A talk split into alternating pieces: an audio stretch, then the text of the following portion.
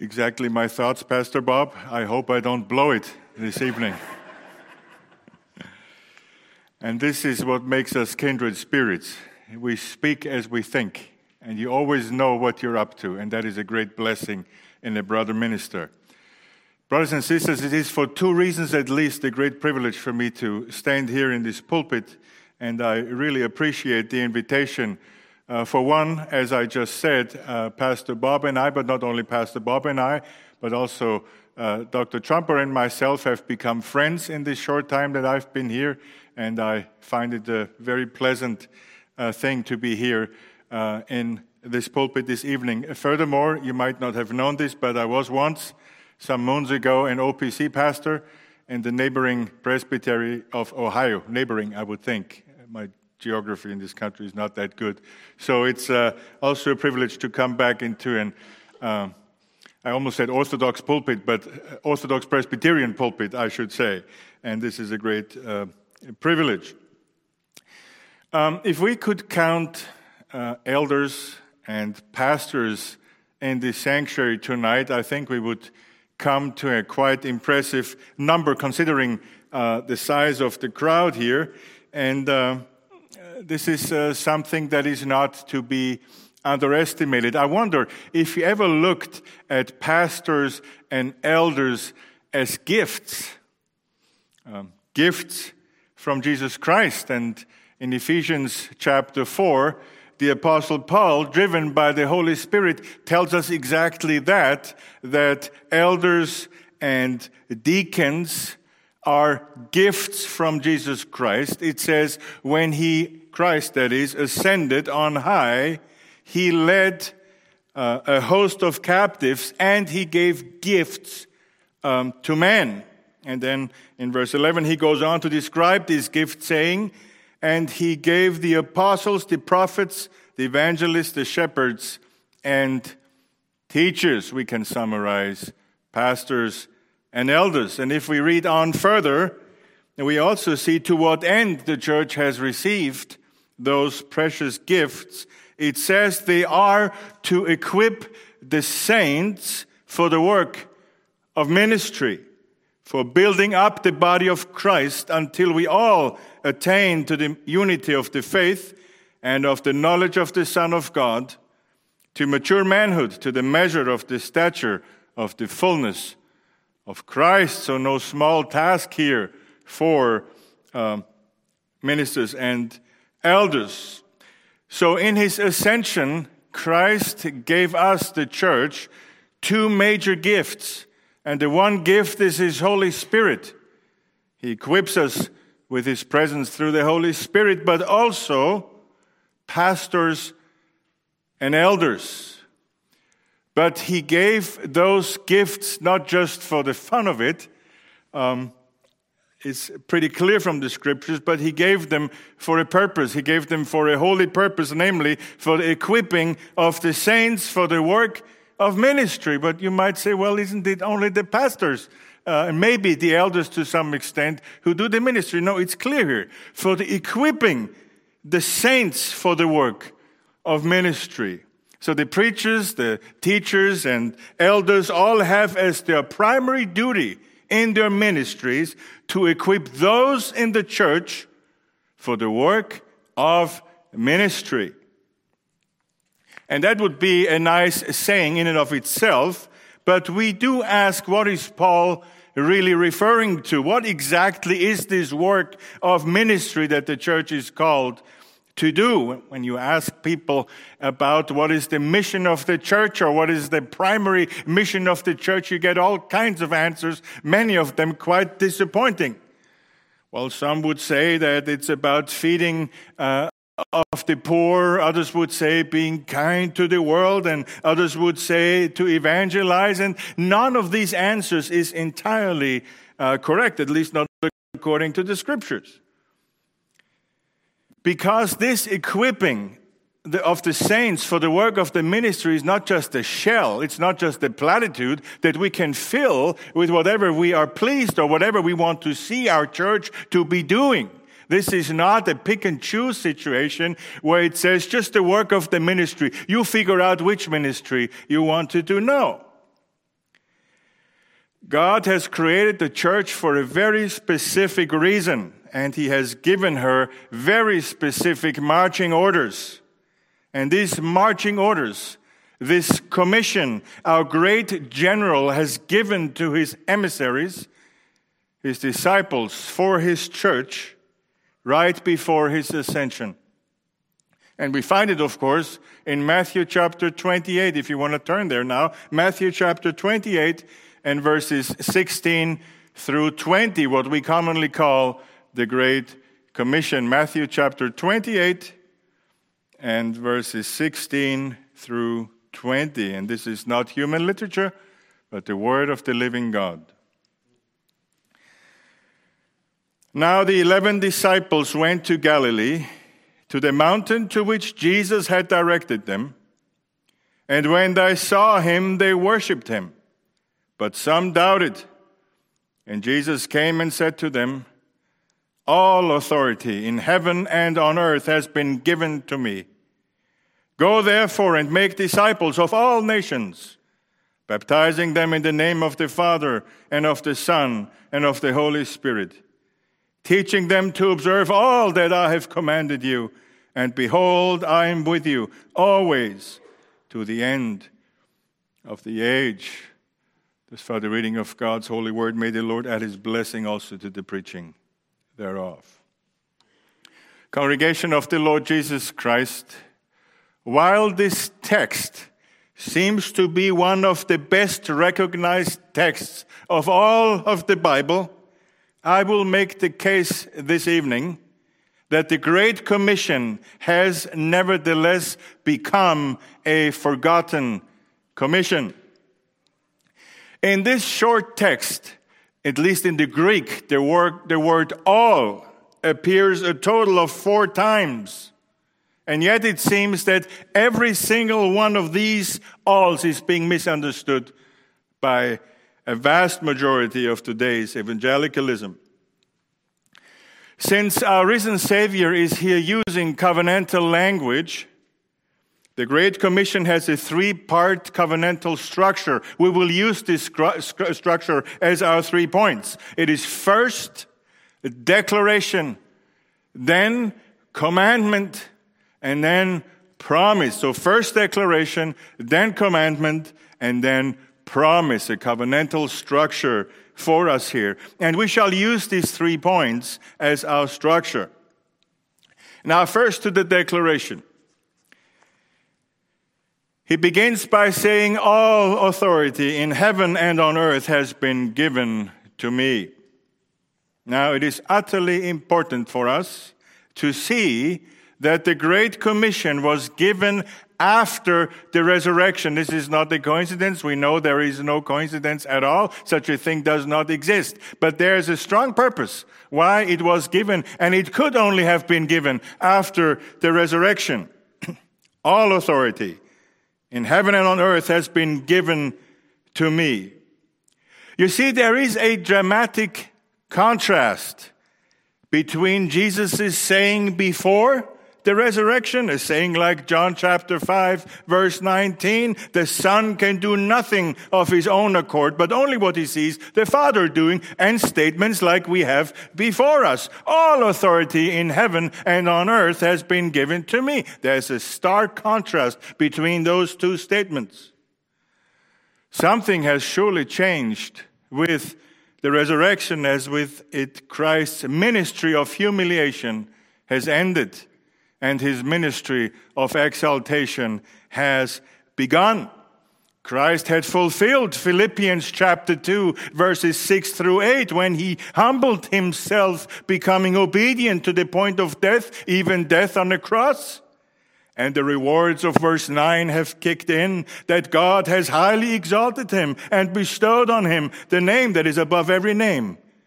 So that at the name of Jesus every knee should bow in heaven and on earth and under the earth, and every tongue confess that Jesus Christ is Lord to the glory of God the Father. His ministry of humiliation has ended, and his ministry of exaltation has begun. Now, in this sanctuary here this, this evening, I can in good conscience refer to the Westminster Shorter Catechism, can I not? The Westminster Shorter Catechism, in very orderly manner, separates those two ministries for us. First, in question 27, it asks us, wherein did Christ's humiliation consist before the resurrection? His humiliation. And the answer is Christ's humiliation consistent in being born and that in a low condition, made under the law, undergoing the miseries of this life, the wrath of God, and the cursed death on the cross, and being buried, continuing under the power of death for a time. That is his ministry of humiliation, his incarnation. He's being put under the law. He's being mistreated, suffering from the miseries of this vale of tears. But then we ask, what then was the ministry of exaltation? And that's what question 28 asks. Wherein consisteth Christ's exaltation? And the answer is, Christ's exaltation consisteth in his rising again from the dead on the third day, in ascending up into heaven, sitting at the right hand of God the Father, and in coming to judge the world at the last day. I don't know if you saw a little difference in those two questions. Because question 27 asks in the past tense, wherein did, did Christ's humiliation uh, consist? But question 28 asks about the present continuing, wherein consisteth Christ's exaltation. Why is that? Is that a, a coincidence? We just said there are no coincidences. Did the Westminster divines in the 1640s not take uh, good care or not uh, do, uh, apply any attention? Of course, that is not the case. It is in the present tense because Christ's exaltation is still ongoing. It has not ended. He is still exalted and he will be exalted in all eternity. This is not just for a short time. It was not just the resurrection. It was not just the ascension. Those were just the beginnings of his exaltation. Christ's exaltation will never end. He will never be humiliated again. He will never become lowly ever again in this world. His ministry has been once and for all fulfilled. You have to understand the fundamental thing about the ascension. The fundamental issue that we must not miss here with the ascension is that the ascension is Christ's enthronement. It is an induction into the heavenly throne. All authority in heaven and on earth has been given to me. This enthronement and Christ's investiture with universal authority is an ongoing theme in all of Scripture, both the Old and the New Testament. It is the culmination of all of history. Peter, for example, in his sermon at Pentecost in Acts chapter 2, says that David knew that God would set one of his descendants on his throne. And he is seated there beloved. He is seated there in victory and in expectation of ultimate victory, as Peter emphasized by citing the Father's words to the Son in Psalm 110 Sit at my right hand until I make your enemies your footstool. Yes, that's in the Bible. And he concludes his sermon with this proclamation Let all the house of Israel therefore know for certain that God has made him both Lord and Christ, this Jesus whom you crucified. Now, what does it then mean that Christ has all authority in heaven and on earth? The word all here is used in a so called distributive meaning. What that means is that it denotes all kinds of authority. Or I should put another uh, emphasis here all kinds of authority. Every authority there is, every authority there is in heaven or on earth, is ultimately His. Authority over heaven and earth means the spiritual and also the temporal realm. It includes, of course, this world, it includes our lives. Over angels, fallen, and others. Over states, over the family, over individuals over education, over science, over medicine, over literature, over everything. He has authority. Jesus was not given some authority or a little bit of authority, as some Christians seem to think with all the pessimism that is going around among evangelicals these days, but all authority. How much do you want to interpret the word all? When God says all, he means all. And all by definition means no exception. If you call therefore Jesus Lord, you must call him Lord over the totality of your life, over everything. Nothing is to be held back, nothing is exempt. He is Lord over all areas, over all realms, over all spheres. In this first all, Christ is declaring his enthronement and his comprehensive and all encompassing authority. This opening declaration is the basis for the rest of the Great Commission. And that's why we find the word therefore right in the next sentence. The commandment, verse 19 Go therefore. Wherefore? Because he has authority over all things in heaven and on earth. Go therefore. This is the, the first part is the driving force. It is the reason, it is the assurance for this reason, because Christ has all authority over everything. Therefore, go and make disciples of all nations, baptizing them in the name of the Father and of the Son and of the Holy Spirit, teaching them to observe and hear again in all, all that I have commanded you. It says all nations, does it not? I don't think I have to explain much about the geographic uh, or ethnic scope of the gospel of Jesus Christ. In Matthew chapter 8, Jesus marveled at the faith of a centurion, and he says, Truly I tell you, with no one in Israel have I found such faith.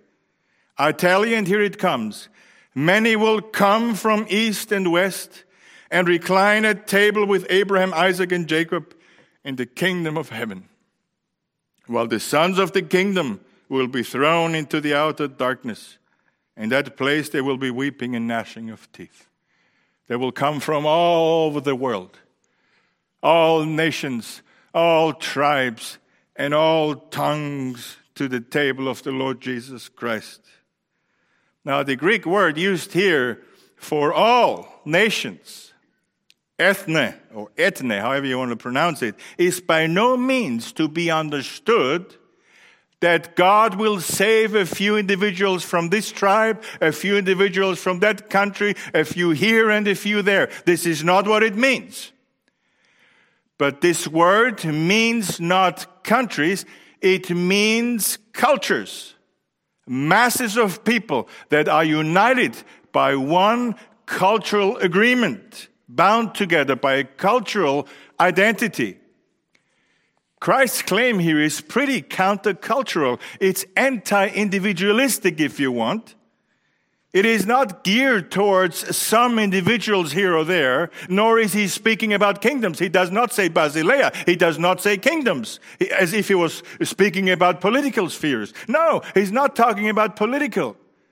He doesn't even talk about races. He talks about cultures that have a cultural identity together, whole collectives, whole aggregates of people who are united by certain cultural identities.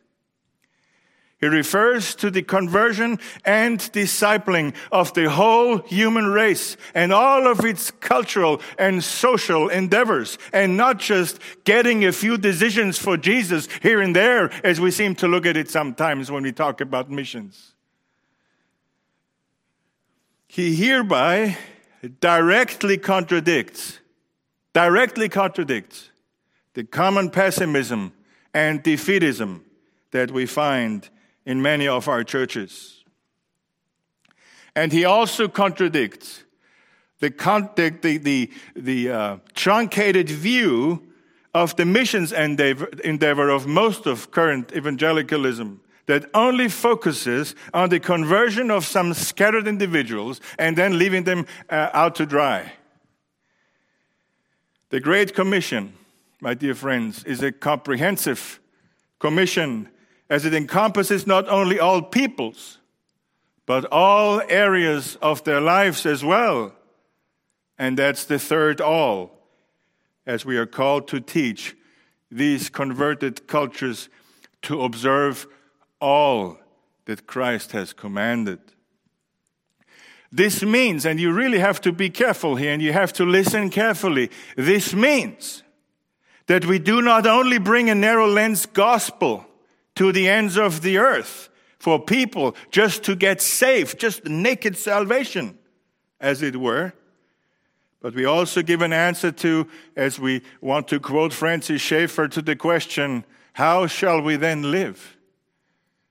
It is not enough for Christianity to just throw out tracts with John 3:16 and hope that they somehow get it right with God and get reconciled with him through Jesus Christ. And they have no idea they have no clue how to live their lives how to glorify him. The one thing that we seem to have understood misunderstood or lost is that we have been saved for a reason. And this reason is not to go to heaven this reason is my dear presbyterian friends to glorify God and to enjoy Him forever. For this task, we have been saved. Not just to have a nice and cozy future in heaven where we uh, play our harps all day and are just happy. That is not the reason for our salvation. We have been saved to bring glory to His name, like everything else has been made to glorify God. And we ought to teach the whole world to observe all that He has commanded we do understand and we do readily and wholeheartedly acknowledge that unless one is born again first, he cannot even see the kingdom of God. We have to be very careful there. It all begins with the birth from above. Because if a person is not born from above, he cannot even see. He doesn't even want what is right.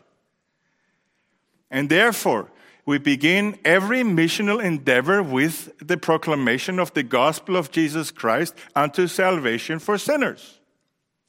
We begin with our own family and we carry it to the ends of the earth, I hope, by ushering people to the cross of the Lord Jesus Christ to find reconciliation with God and eternal life. But we must not stop there if we want to be obedient to the Great Commission. We also have to teach them, as we teach our own children and in our own churches, to observe all that Christ has commanded. All. And therefore, we must say that the Great Commission does not only command us to evangelize in the narrow sense of the word, and that evangelism might have some cultural implications. No, the command is to redeem whole cultures with everything that is within them. There's a reason why we have this book with 66 books and not just John 3:16. It is a comprehensive guide for our thinking, for our speaking, for our living, for every area of life, for every sphere of society. Why are we content with a truncated Bible? Why are we content with a truncated Christian life? Why are we content with a truncated view on missions and evangelism? The command is not to have some cultural implications. The command is to save whole cultures with everything in them. Every aspect of life has to come under the rule of the Lord Jesus Christ, as you read in 2 Corinthians chapter 10, that we ought to take every thought captive to the obedience of Christ. It doesn't even say every action. It doesn't say every person. It doesn't say every word because it knows, God knows who has made us that every word, every deed, every person, every life, every culture begins with our thinking. And therefore, we need to begin by taking every one of our thoughts captive to obey the Lord Jesus Christ. It uses military language because God knows, of course, that this is a war in our own hearts. It has to begin in our own hearts to be obedient in thinking, in speaking, and living. And it has to go out to the ends of the earth together with the saving gospel of Jesus Christ. First, the human heart, and then everything else the law, education, marriage and divorce, the economy, family life, the arts, academia, child rearing, mathematics, medicine, recreation, everything must be brought under the obedience of the Lord Jesus Christ. My dear friends, there was a time when the Reformed faith was not, as it is today, wrongly described by the so called five points of Calvinism, which is a starkly truncated view of the Reformed faith. But it was described as all of Scripture for all of life. That was the Reformed faith. The five points of Calvinism are just a part of our soteriology. All true, of course, but it's only a tiny part. Reformed doctrine, Reformed living, Reformed thinking was always all of this book for all of this life without exceptions. That's the core of Reformed theology and not the five points of Calvinism. And let me be very clear. I'm not talking about a neo Kuyperian uh, triumphalism that thinks that if we just add a few quasi Christian principles, like put them a little bit over a culture, then we have evangelized the world. I'm not talking about that, but I do speak of Christ's claim that is indeed reflected in Abraham Kuyper's words that there is not a square inch in the whole domain of human existence over which Christ, who is Lord over all, doesn't cry out, Mine. You've all heard these words, maybe ad nauseum, I don't know. I don't know where you went to college. But have you ever thought about them? That there is not a square inch, not a square inch in the whole domain of all of human existence, over which Christ, who is Lord over every square inch, over which he doesn't cry out, Mine. Everything that you are, everything that you own, everything that you do is Christ's. And therefore, you have to do it for him and according to his precepts and driven by a love for him and the gratitude for what he has done for you. That is the extent of the Great Commission. And only a person to whom indeed has been given all authority in heaven and on earth can give such a command. Because only he can guarantee success. Which leads us to our third and last point the promise. The promise is, and behold, I am with you always to the end of the age. As one can see from this formulation, the Great Commission is given for the long run, although there were always some who, who thought and taught that the coming of the Lord Jesus Christ is imminent every day, and thereby they paralyzed the troops. They would say, no, he could come at any time. They're still running around in all of our churches. Oh, no, he could come tomorrow. Oh, come, Lord Jesus Christ, come. Yes, we all understand. We want him to come, but there's a world to be saved. Have we fulfilled the Great Commission yet? Have we brought all cultures to the Lord Jesus Christ? Or are we just sitting at home, enjoying retirement, and hoping He comes home, uh, home soon or takes us home soon so we can glide into the next eternal retirement? That is not what the Bible teaches. For 2,000 years, the church has been paralyzed by false teachers who tell us just don't worry, He's going to come anyway.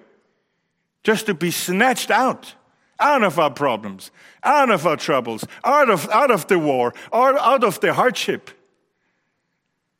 But the formulation that we have here and in many other places teaches us that we are in it for the long run. We're in it for the long haul. In the last 200 years, the paralysis of the church, especially in this country, has increased with a new and utterly, almost obsessively uh, pessimistic eschatological system, dispensationalism.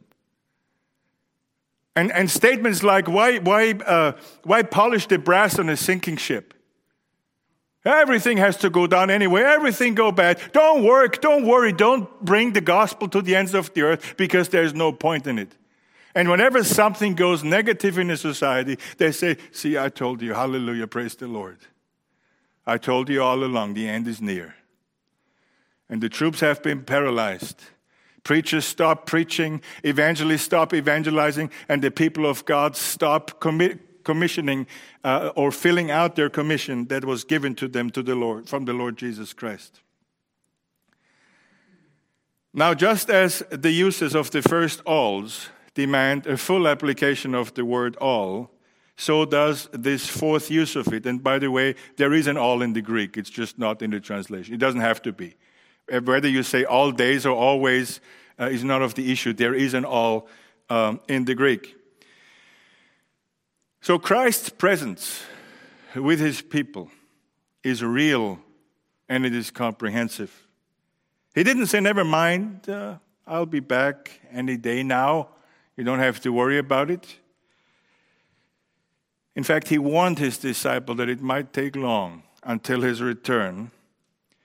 Just think of the parable of the ten virgins in Matthew 25, where Jesus said, As the bridegroom was delayed, they all became drowsy and slept. But at midnight there was a cry, Here is the bridegroom, come out to meet him. So they all were waiting. They thought, oh, he's imminent, he's coming soon. They didn't plan for the long haul. And then they were surprised. Well, right after that uh, parable, in the same chapter, there's the parable of the talents. And he warns Now, after a long time, the master of those servants came and settled accounts with them.